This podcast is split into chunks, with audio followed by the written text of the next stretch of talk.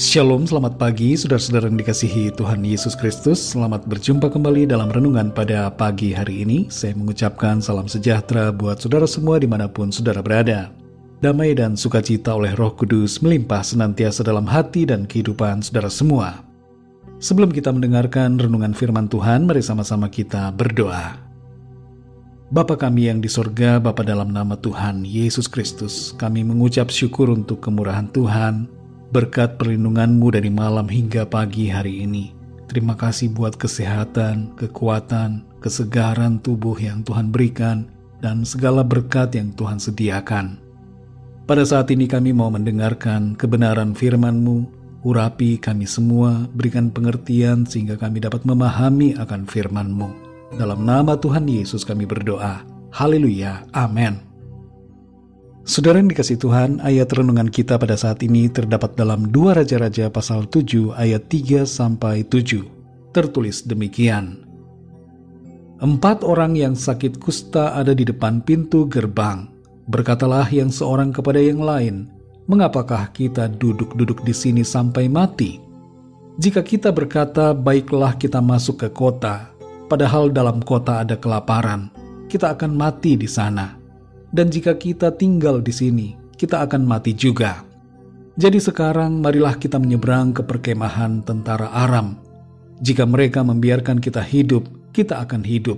Dan jika mereka mematikan kita, kita akan mati. Lalu pada waktu senja bangkitlah mereka masuk ke tempat perkemahan orang Aram. Tetapi ketika mereka sampai ke pinggir tempat perkemahan orang Aram itu, tampaklah tidak ada orang di sana Sebab Tuhan telah membuat tentara Aram itu mendengar bunyi kereta, bunyi kuda, bunyi tentara yang besar, sehingga berkatalah yang seorang kepada yang lain, Sesungguhnya Raja Israel telah mengupah raja-raja orang Het dan raja-raja orang Misraim melawan kita, supaya mereka menyerang kita. Karena itu bangkitlah mereka melarikan diri pada waktu senja dengan meninggalkan kemah dan kuda dan keledai mereka serta tempat perkemahan itu dengan begitu saja. Mereka melarikan diri menyelamatkan nyawanya.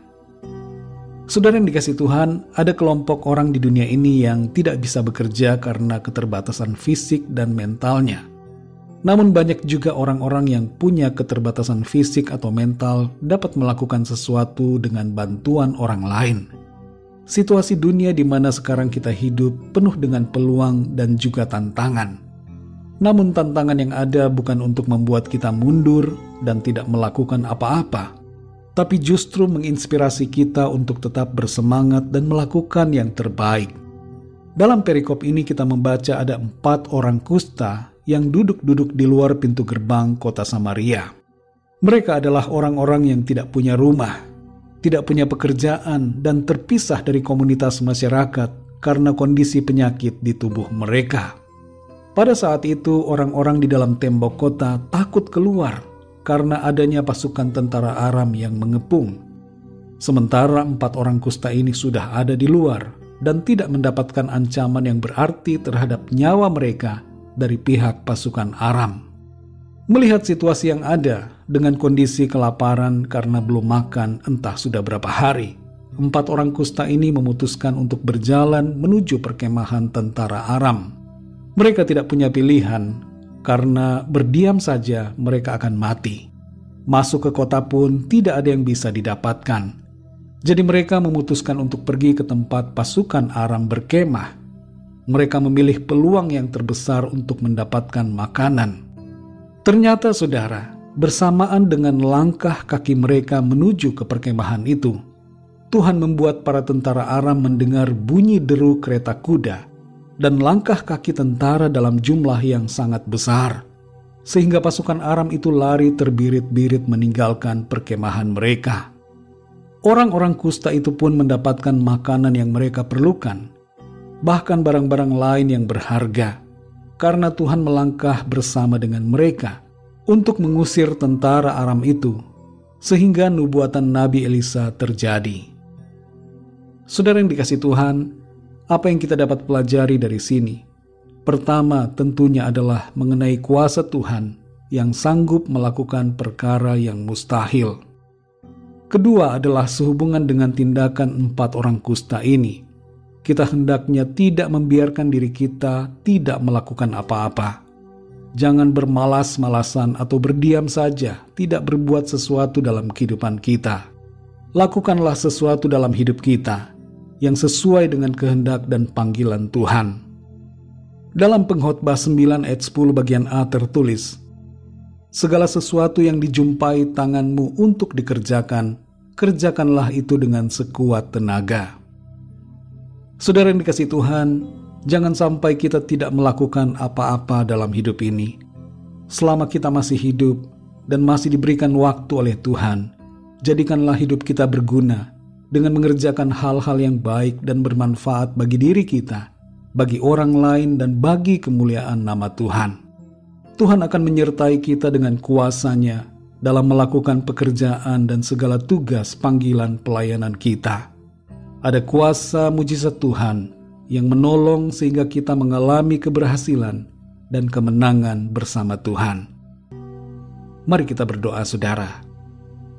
Bapa kami yang di sorga, Bapa dalam nama Tuhan Yesus Kristus, kami mengucap syukur untuk firman-Mu yang sudah kami dengar pada saat ini yang memberikan kami pengertian supaya kami melakukan sesuatu dalam hidup kami. Waktu dan kesempatan yang Tuhan berikan kepada kami, talenta, kemampuan, dan segalanya yang Tuhan karuniakan, bukan untuk disia-siakan, bukan untuk didiamkan, dan Tuhan mau agar kami melakukan sesuatu dalam kehidupan kami. Tolong kami ya Tuhan supaya kami tidak bermalas-malasan, tidak berdiam diri saja membiarkan waktu berlalu, tapi kami melakukan yang terbaik sesuai dengan panggilan Tuhan bagi kami. Dalam profesi apa pun yang Tuhan percayakan, Tuhan tolong kami supaya kami melakukan yang terbaik. Dan dalam situasi apa pun, mungkin saat ini ada di antara kami yang tidak punya pekerjaan, sedang menganggur, atau dalam kondisi keterbatasan, tolong kami berikan kami hikmat untuk kami mengerti apa yang harus kami lakukan. Terima kasih Bapak kami bersyukur Pimpin kami terus ya Roh Kudus dan berikan kami hikmat, terangi hati kami untuk kami dapat mengerti akan kehendak-Mu. Berkati kami di sepanjang hari ini, pimpin kami dan sertai kami dalam segala aktivitas kami.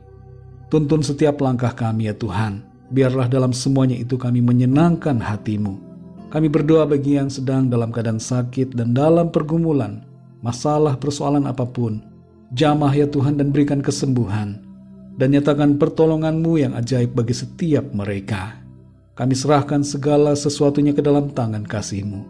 Kami percaya Tuhan akan selalu menyediakan pertolongan, kemenangan dan jawaban doa bagi setiap kami. Terpujilah namamu ya Bapa, dalam nama Tuhan Yesus Kristus, Tuhan dan Juru Selamat kami, kami berdoa dan mengucap syukur. Haleluya. Amin. Puji Tuhan saudara yang dikasih Tuhan, saya percaya firman Tuhan menjadi berkat dan kekuatan buat saudara semua, dan roh kudus akan menolong saudara untuk lebih lagi memahami kebenaran firman Tuhan. Tuhan Yesus memberkati saudara semua, sampai jumpa dalam renungan yang berikutnya. Haleluya!